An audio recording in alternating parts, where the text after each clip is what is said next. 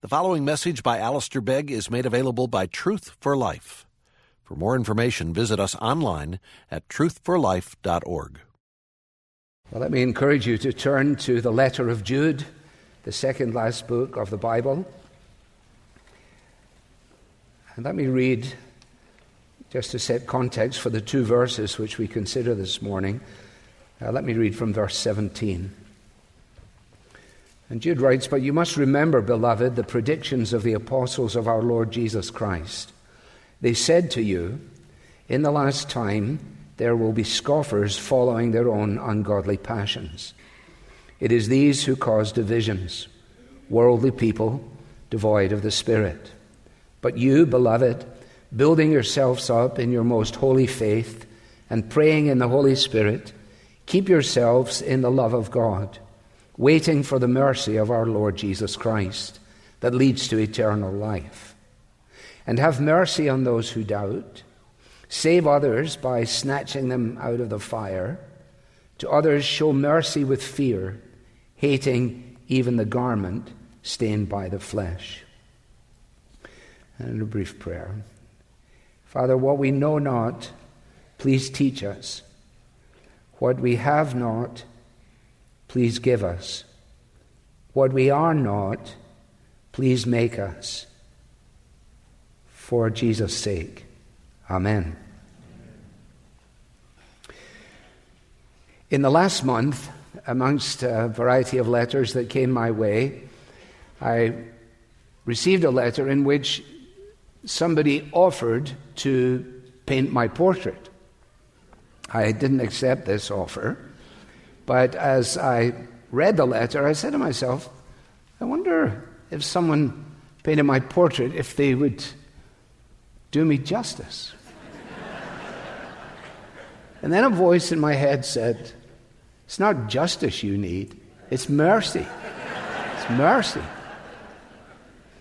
Now, our word this morning, the sermon in one word, is mercy. Mercy. Classically, in The Merchant of Venice, in the conversation between Portia and Shylock, we have the very same thing reinforced in a far better fashion. Portia says to Shylock, Though justice be thy plea, consider this that in the course of justice, none of us should see salvation. We do pray for mercy. And that same prayer doth teach us all to render mercy. We pray for mercy for ourselves, and having discovered the mercy of the Lord Jesus Christ, we are then entrusted with the responsibility and privilege of being merciful towards others. I try and understand for myself the distinction, if we need a distinction between grace and mercy. They're really two sides of one coin. But if we think of grace in terms of what God lavishes upon us, even though we do not deserve it, then the flip side of that would be that in mercy, God does not give to us actually what we deserve. And He refrains from executing justice upon us by executing judgment on his dearly beloved Son. Now, Jude has been addressing these matters of great significance, his concerns that those who were followers of Jesus would take seriously their responsibility of contending for the faith that has been once given to the saints. And he has reminded them from the very outset of the letter that God has multiplied his mercy towards them. And in our address last Sunday, we found ourselves at the end of verse 21, where he is reminding his readers that they are actually waiting for the mercy of our Lord Jesus Christ. When Christ returns, then that which is ours embryonically, if you like, will be ours in its fullness, fully revealed to us, welcomed on that day on account of the mercy of God. And the Bible, of course, centers on this. You don't have to look very carefully for it uh, even taking your concordance and looking up the word mercy, you would find yourself immediately at passages like Ephesians chapter 2, where Paul is reminding his readers, quotes, We were by nature, he says, children of wrath. That's what we deserved, just like the rest of mankind. But God, being rich in mercy, because of the great love with which He loved us, even when we were dead in our trespasses, made us alive together with Christ. You see, religion, in terms of an external design whereby an individual tries to make oneself acceptable to God, religion will eventually end in either despair because we are aware of the fact that we cannot meet even our own standards, or pride believing somehow or another that we actually are able to keep these standards. So, religion expressed, if you like, in the position of the Pharisee that we just read in the parable Jesus told, Jesus was making the very point that what was required was mercy. And so the one who was declared in a right standing with God was not the one who said, I don't do this and I don't do that, and I do this and I do that, and thereby seeking to justify himself but the one who said, God, you need to be merciful to me because I am a sinner. Now, what Jude has done, of course, in this last little section is remind his readers of the scoffers who would come. And then he has encouraged them to make sure that in light of that, they, we, as the readers, are keeping ourselves in the love of God, building ourselves up in the most holy faith, praying in the Holy Spirit, and awaiting the mercy of God. Now, he says, I need to exhort you to deal mercifully with doubters and with disputers. When this letter would be read in its first reading or first readings, the people that were assembled would hear it. They would look on one another, perhaps as it was read in a context where they were looking upon one another rather than in rows. And when he talks about scoffers coming, people's eyes would respond, they would be motioning to one another. And when it came to the mention of how to treat those who doubt, there would have been those who found themselves saying, Well, this is important because I doubt. There's only reason for him to address those who are the doubters because he knows that there are doubters who are there. And I don't doubt, but there are doubters here on a routine Sunday. People who have not actually come to a really convinced position about Jesus, a convinced position about the Bible, a convinced position about what it means to be in the wrong and how someone gets put in the right. And you may even feel that it would be dreadful if anybody knew that you're in that position. Well, it would be dreadful if someone was to discover and decide that the way to respond to you would to take your doubts and denounce them, to take your distrust and seek to argue with you. That would be to violate the clear direction that is provided here. Jude is actually saying that dealing with the doubts and the disputers is not about winning an argument, it is actually about wooing them, winning them, saving them. And I take it that here in verses 22 and 23, he has three separate groups in mind. I may be wrong in that. Some people think there are four groups here, some people think there are only two. Choose for yourself which group you would like to be in. I think it's three because, as you know, Jude is very fond of the triplets uh, the, the, Central Bank of Kenya and the, the Milwaukee Public Library, and he goes on all the way through with his threes. So I think what we have are three. First of all, have mercy on those who doubt, group one. Well, who are these people? I take it that these are folks who perhaps have been attracted by the story that has been brought to them by the folks who have crept in. They crept in, verse 4, unnoticed, and they are present. It's not that they are unaffected by the error, it's just that they're not certain that it's actually better than the faith. So they find themselves in a quandary, doubting, doubting maybe about Jesus, who is our only master and Lord. But of course, these people who've crept in are saying, no, we deny that he is our only master and Lord. I mean, Jesus is whatever you want to think he is, but he is not master and Lord. And some people say, well, I don't know whether he is or whether he isn't. They're doubting. Doubting about the dreams because these people were the proponents of dreams.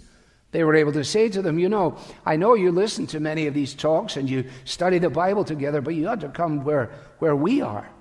Because we dream some amazing dreams, and out of our dreams, we're able to find a way to live this life that is not buttoned down and difficult in the way that Jude and others would present. And the people say, Well, I don't know. I like the dream thing, actually. It seems more immediate, it seems more direct, it seems more spiritual. And they're doubting doubting about the nature of freedom. They had been brought up to believe that the Ten Commandments was a moral law and that it framed the way of life, that it wasn't a ladder for acceptance with God, but it was a mirror that showed us our need of mercy. But now these people have come and they've said, no, you don't really need to get tied up with that. You don't need to be so serious. You don't need to be so scrupulous. Why don't you just lighten up? Lighten up. I was reminded in the first service when I used the phrase lighten up of an encounter that I had years ago in Bridgnorth in Shropshire, where on a Sunday evening I had gone to church. And when I got to church, it was a little different from what I had experienced prior to that. And there were various things going on and various expressions of this and that and the next thing, and people speaking in what were a variety of tongues that were entirely unintelligible to me.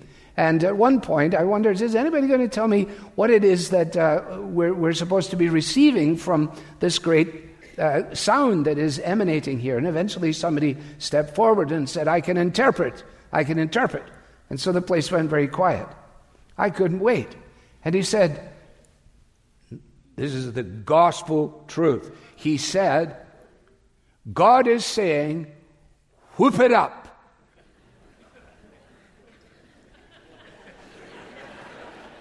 I said, God is saying to me, go home. and, and I did. Because remember, they, they asked Luther, How do you know when God is speaking or Satan is speaking? And he said, is, God always speaks with sweet reasonableness. God always speaks to our minds to instruct us, to cause us to question.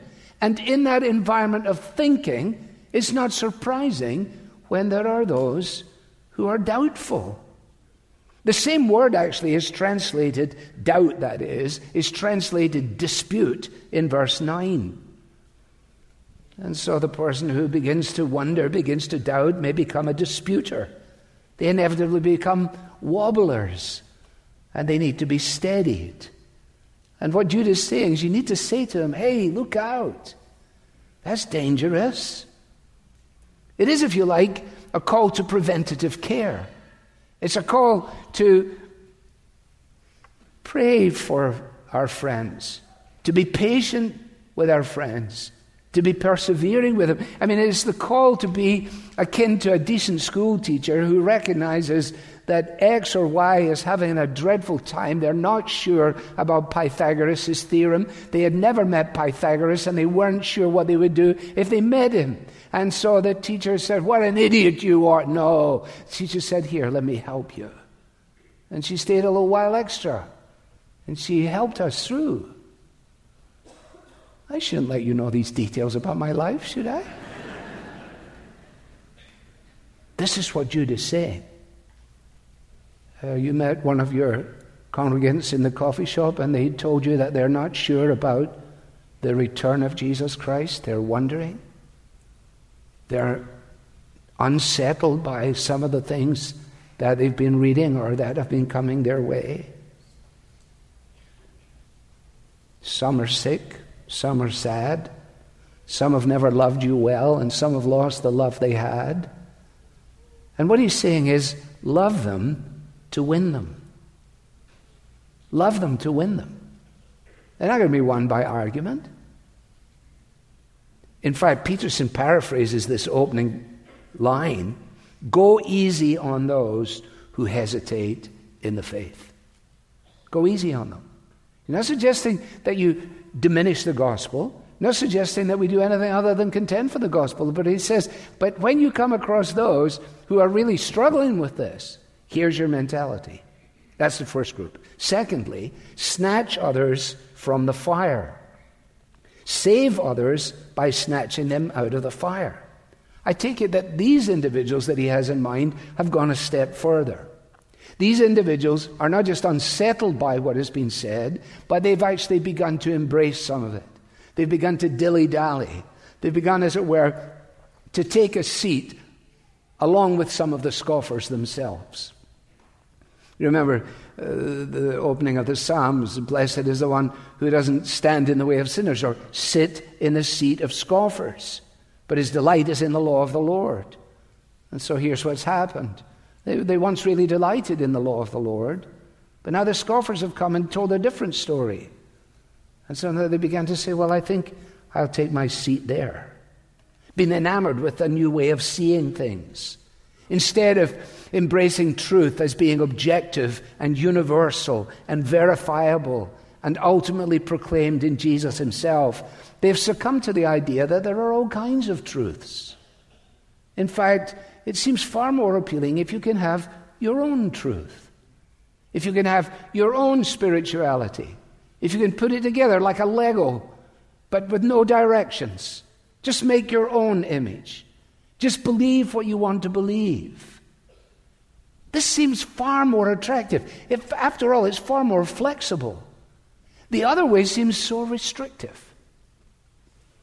These are the kind of people who would think that somehow or another, if you really wanted to have a game of golf, the best thing you can do is do not put any pins on the green, do not have any red stakes for out of bounds, do not have any uh, uh, for a hazard, do not have any white stakes for out of bounds. And they say, This will be fantastic. I will be, I'll be playing in the Open Championship before long. Well, it will be your own Open Championship because what you're playing is not golf, because there is no golf without the place which is a target, without the places that are in bondage, and without the places that are out of bounds. And these people are saying, this is the way you are to figure your Christianity. Don't let anybody give you any of those stake stuff. Don't anybody tell you that at all. No. Make your own framework. You see, for these people, I take it, the holy faith was wholly unappealing. And so he says, You better snatch them out of the fire.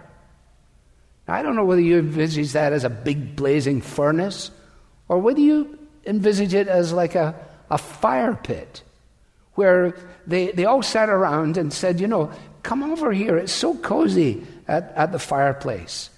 Come over here and let's talk together about freedom. Let's talk together about fulfillment. Let's talk together about the things that really make life life. And let's not be bothered with Jude and his contending for the faith. Let's, let's leave that aside. And Jude says, You better go over and get them from there. You better go and snatch them. Snatch them.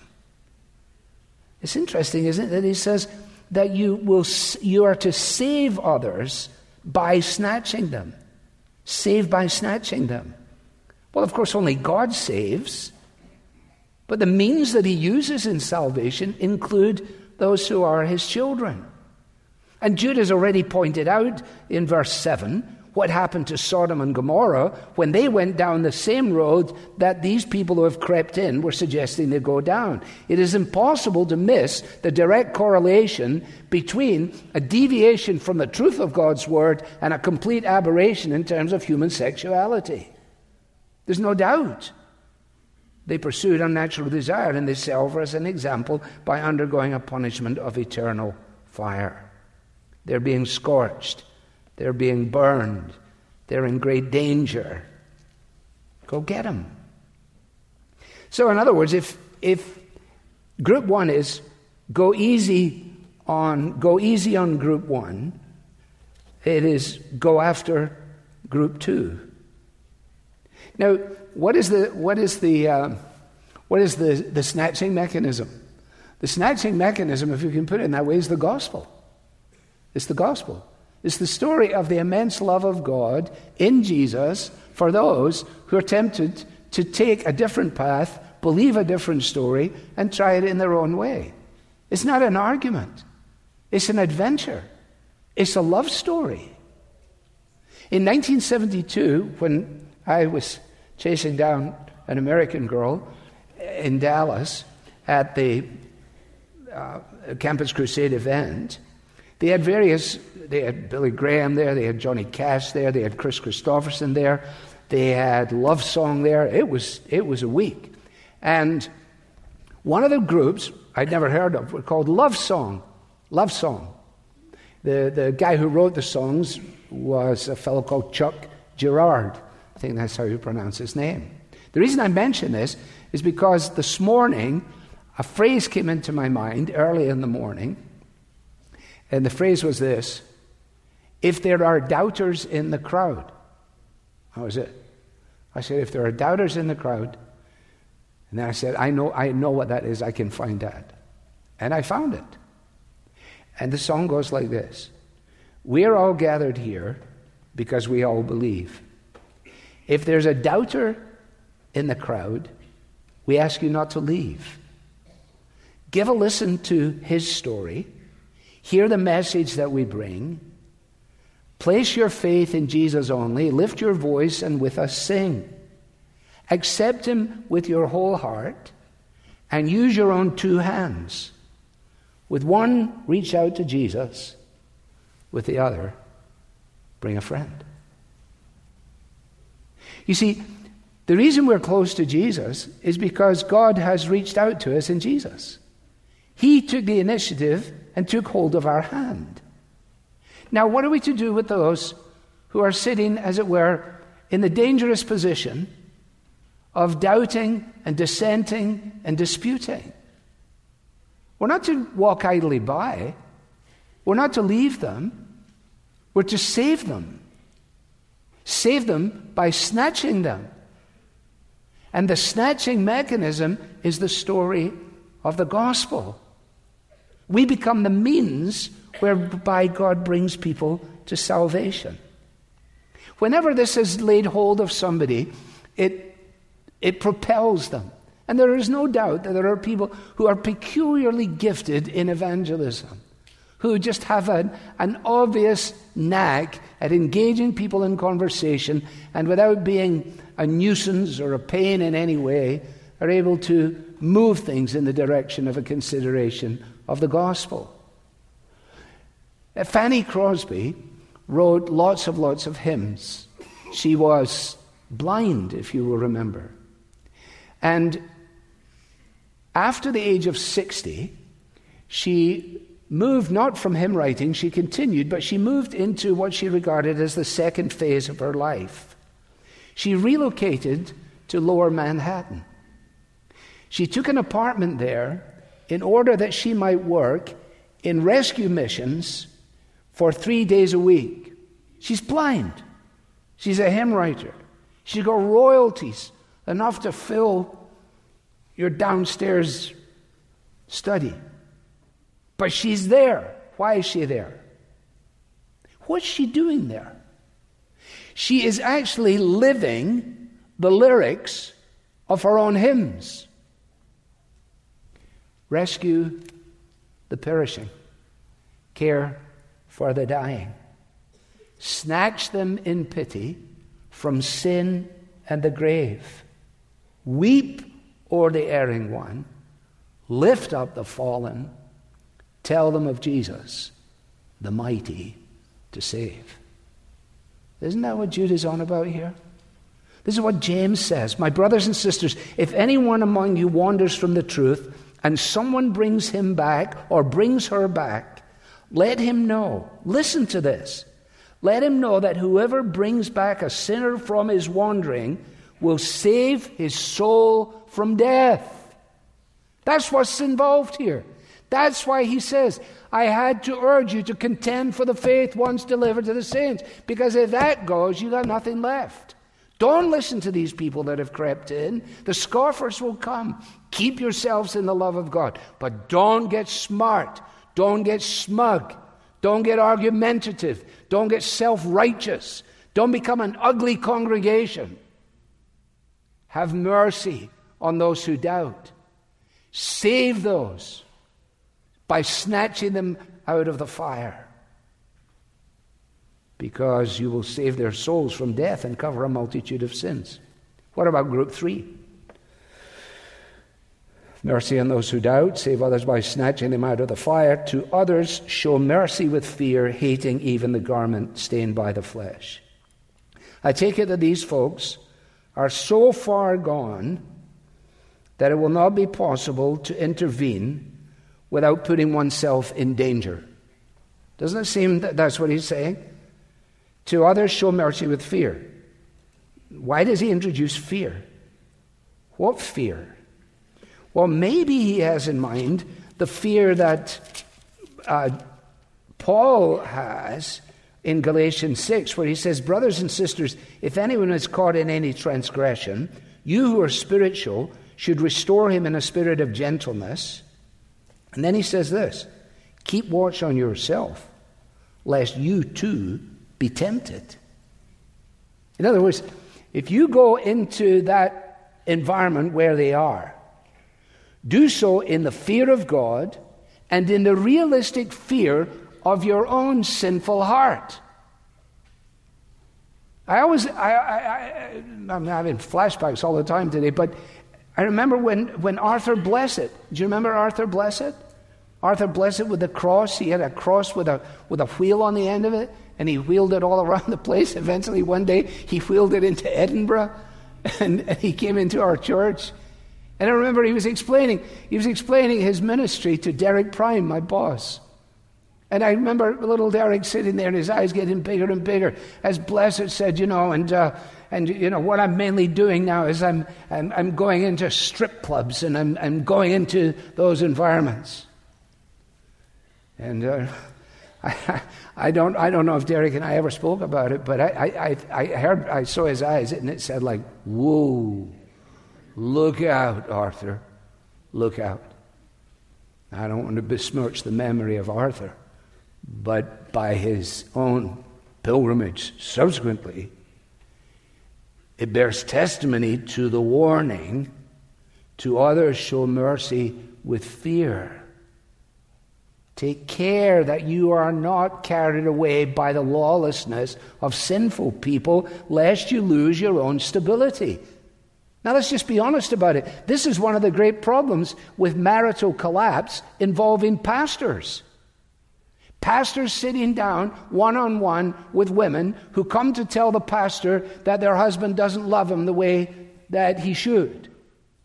And the pastor, who has a sinful heart, shows compassion to the individual which goes beyond compassion to affection, which goes beyond affection to lust. And before you know where you are, the whole church is up in absolute flames. Why? Because the person should not have been there. He should not have done that. He thought he could show mercy without fear. He didn't fear God, he didn't fear the judgment of God. He just didn't fear. He didn't hate sin. That's what he's saying. It's, it's there's no way to bypass this. Howell Jones, professor at Westminster of old, he says those who would save gross sinners have to go nearer to sin and Satan's domain than it is safe for them to go. In other words, over group three, there is a big sign, and it says this approach with extreme caution so as not to be contaminated. In other words, be tender with sinners, but don't get soft on sin because sin stinks to high heaven. That's the point he's making here. Hating even the garment stained by the flesh. If you want cross references, Zechariah 3, Revelation chapter 3. I leave it to you. Avoid all contact with sin so that it doesn't contaminate you. Hate sin as you would loathe filthy undergarments soiled by human excretions. I can see your faces. You're like, whoa, I can't believe you even said that. He said it. He said it. In fact, you just look at uh, you just look at Revelation chapter three. Jesus uses the very same picture. Yet you have still a few names in Sardis, people who have not soiled their garments, and they will walk with me in white. That's the point.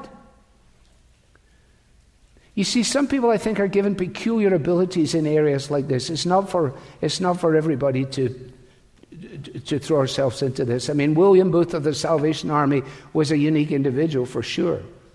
He, he's the one who said, Some want to live within the sound of church and chapel bell. I want to run a rescue shop within a yard of hell. But the point for the congregation, for Jude's readers, and for us is to hate the sin, but treat the sinner with mercy. To realize that from our perspective, such people as in group three appear to be, it would seem, beyond hope. But they're not beyond hope because they may still be the recipients of God's grace. Because Jesus can save fully and completely those who approach God the Father through Him. With God, failure is never final. It's never final. We don't give up.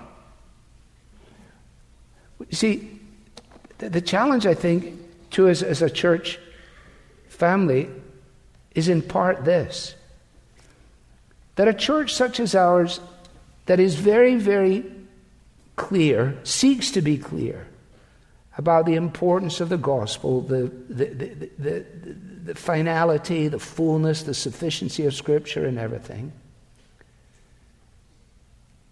can actually lose Jesus in that process. So, we're very clear about our theology, very clear about our convictions, very clear about this, very clear about that. We can't believe that somebody isn't clear. Maybe they should be somewhere else. This is where the clear people are. Well, you'll never have any doubt or sitting next to you. If what we exude is that kind of self righteous clarity, then we have no right, actually, to have people coming.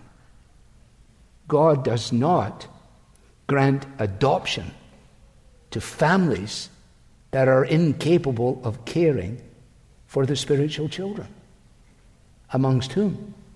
There are those who doubt, those who need to be snatched from the fire, and some who need to discover the gospel, need to discover that the hands that reach out to them have scars in them the hands that they think are there to push them away are actually the hands that reach out to draw them in. Because the answer to every group is at the same place, in the same person, at the cross of Jesus, before whom we all come and bow down and say with the tax collector, God. Be merciful to me. I'm the sinner. Have you ever said that to God? It's not a question about if you ever get interested in religion. Have you ever actually faced up to that? Let's just pray. Oh God, you search us and you know us. You care for us. Your love towards us in Jesus is beyond our ability to grasp. Save us from self righteousness, from a spirit of smugness. Help us to become more like Jesus and less like what we are by nature. For we ask it in his name. Amen. You've been listening to a message by Alistair Begg from Truth for Life, and you're welcome to pass this sermon along to others, but please don't charge for it or alter it without written permission from Truth for Life. This content has been provided to you free of charge by the generous supporters of Truth for Life.